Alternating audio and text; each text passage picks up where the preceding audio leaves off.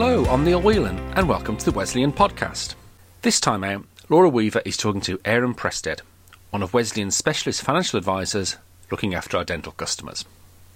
They'll be chatting about spring cleaning your finances, in particular, your allowances and contributions ahead of the new tax year starting in April. As always, this podcast is just for information purposes and shouldn't be taken as financial advice. If you do need more detailed information about what they talk about, I'll be back at the end to let you know how you can get in touch with us. But for now, let's hear from Aaron, and first up, Laura. So, how should dentists utilise their personal savings allowances to get the most benefit? Yeah, one of the considerations that I'd certainly be looking at, Laura, is is ISAs, their individual ISA allowances. So they're currently uh, those allowances are currently twenty thousand pound per person, and that can be a mixture of cash ISAs, uh, stocks and shares ISAs, innovative finance ISAs. Um, if an individual is aged between 18 and 40, they could also invest into a into a lifetime ISA. They're able to save up to four thousand pounds in those uh, up to age 50, and they'll qualify for a 25% bonus on that contribution. So in, in reality, Laura, if someone put four thousand pounds into a into a lifetime ISA, that 25% bonus is worth a thousand pounds. Oh, okay. So quite a quite a big bonus then. Yeah, and it could be used towards um, either retirement or it can be used towards the purchase of a of a house. Okay, so really good uses for that then in terms of like their financial future. Absolutely, yeah, absolutely. Okay, so in terms of uh, what's happening in the landscape, uh, what makes now especially important to be thinking about these kind of allowances?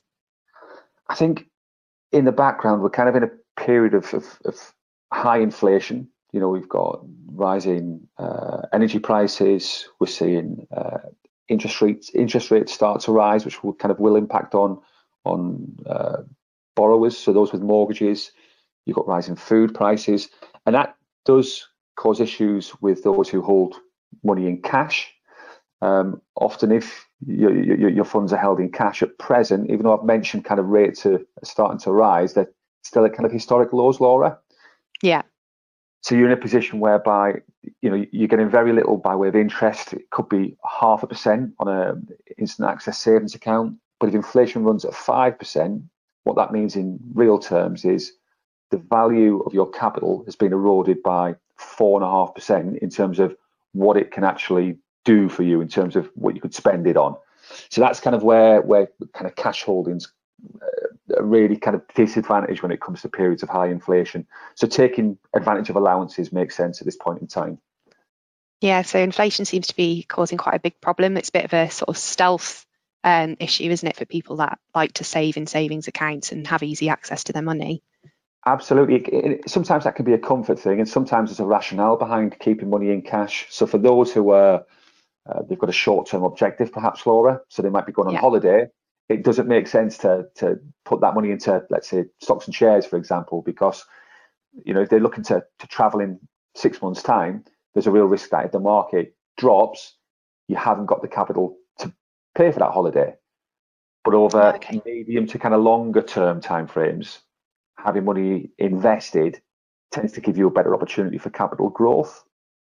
Okay. Um, and hopefully kind of counter the impact of things like inflation Okay. Okay. Well, that's interesting. So, in terms of you know pension contributions, how can that kind of support a dentist in terms of their financial planning?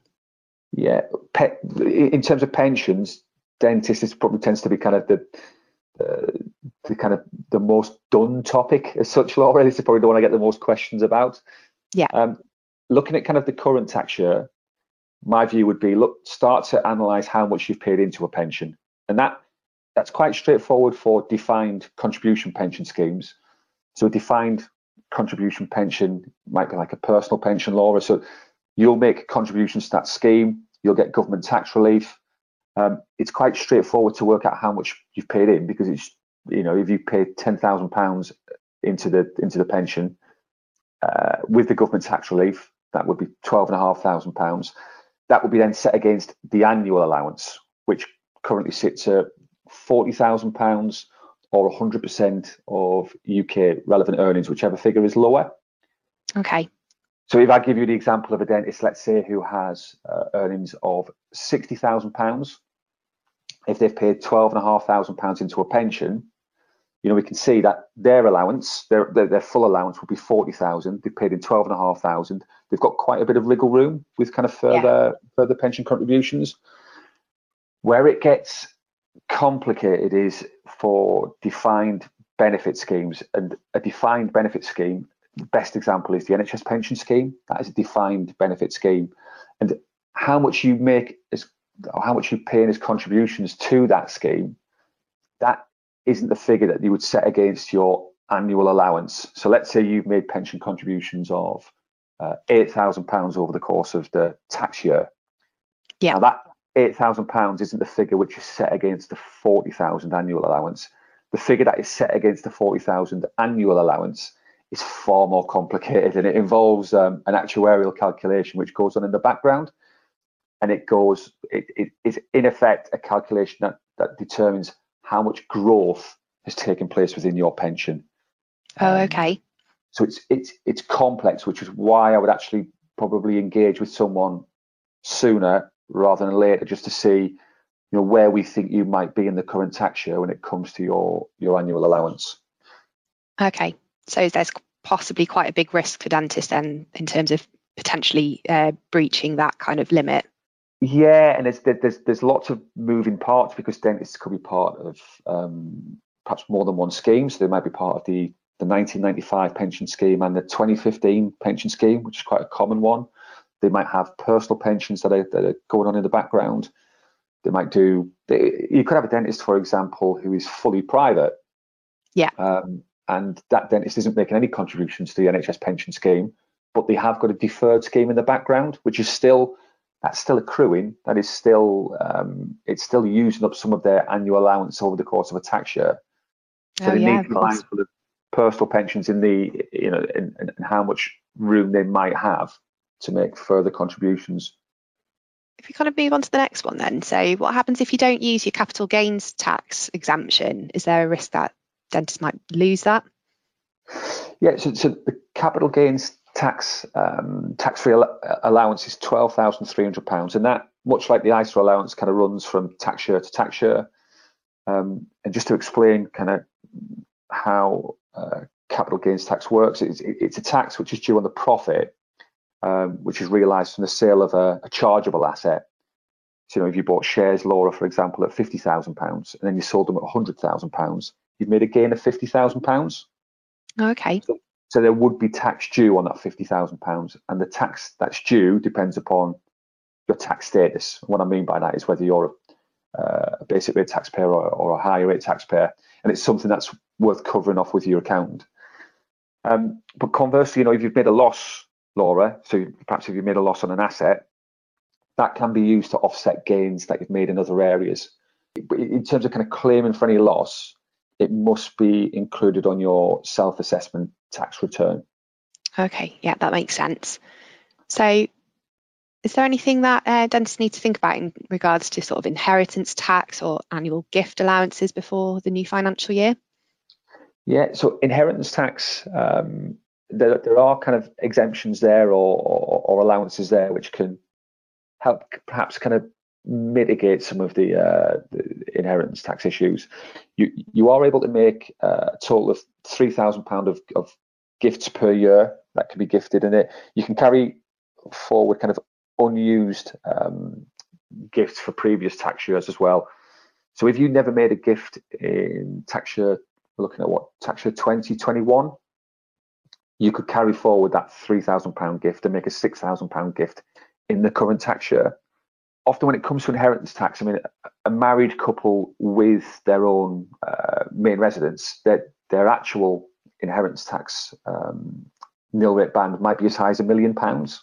So w- once you're over that limit, that million pound limit, um, making gifts of kind of three thousand pounds here and three thousand pounds there doesn't really make much of a dent in the overall uh, value of an estate. You know, if I had a yeah, I've come across situations where a client might have an estate worth, let's say, for example, four million pounds. Yeah. Now, in that example, and I can kind of get really technical on this because the the actual um, allowance for that individual, the, the, the inheritance tax nil rate band would be reduced right away down to six hundred and fifty thousand pounds.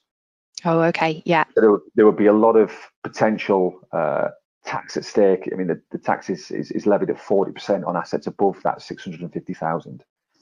Yeah. And the issue you tend to see actually, kind of more often than not, is if an estate was worth four million pounds, all it takes is for the assets to be accruing at a rate of let's say ten percent. You know, if you've, if you've got the stock markets going up, if you've got property prices rising, a ten percent growth on a four million pound estate is four hundred thousand pounds in that year. Yeah. And we're looking at gifts of three thousand pounds. So they, they, you know, these allowances, whilst they help, they don't kind of solve the full issue. But but you know, you, you are able to kind of make unlimited gifts of up to two hundred and fifty pound per person to as many people as you want. So if you've got a big extended family, you could make gifts of two hundred and fifty pound per person. Yeah. If you find that you've got disposable income, Laura, that's another option. So if you know if, if you have an NHS pension, let's say a private pension as well, and that might deliver four thousand pounds a month of of income. If your Yeah. expenditure is two thousand, Laura, you know you've got two thousand pounds a month of disposable income there, and that two thousand pound a month of disposable income could be gifted, and it's immediately outside of the estate as far as inheritance tax um, goes. So that's a, that's a route if you've got kind of spare income, of kind of moving it outside of the estate. That's interesting then, approaching it monthly rather than just kind of like a year in review. Yeah. Um, yeah, no, that's a that's a really good idea. So in terms of anything else, then you feel like we might not covered that dentists really need to consider at this point of, of the year to make the most out of their hard-earned money.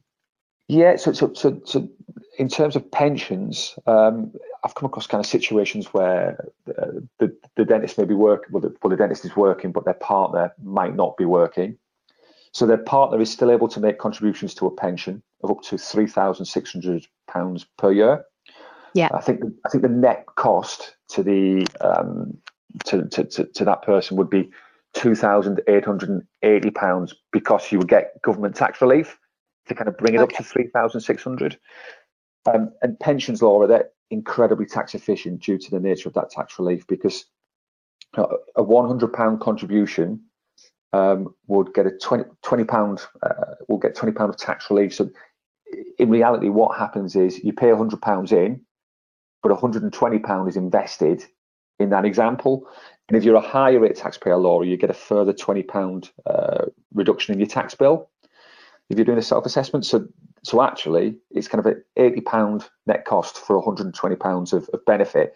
So the first thing I tend to look at with clients is, well, what have you what have you used up in terms of your your, your personal annual allowance for the current tax year uh, to see whether there's some wriggle room there to make uh, pension contributions, being mindful of things like annual allowance and pension lifetime allowance as well. Okay, that's a really interesting way to look at it. So there's kind of quite big. There's a lot of potential there for growth on their on their income. Absolutely, yeah. You- You'll get there's kind of very few areas where you'll get money for nothing, but the the, the, the tax relief on pensions and probably uh, the bonus on lifetime ISAs are two examples that I can kind of think of straight away where you'll get um, you, you- you'll get something back with with, with regards to uh, your contributions.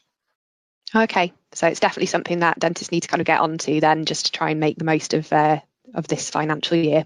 Absolutely. And that's our show for this week. Thank you to Aaron and Laura.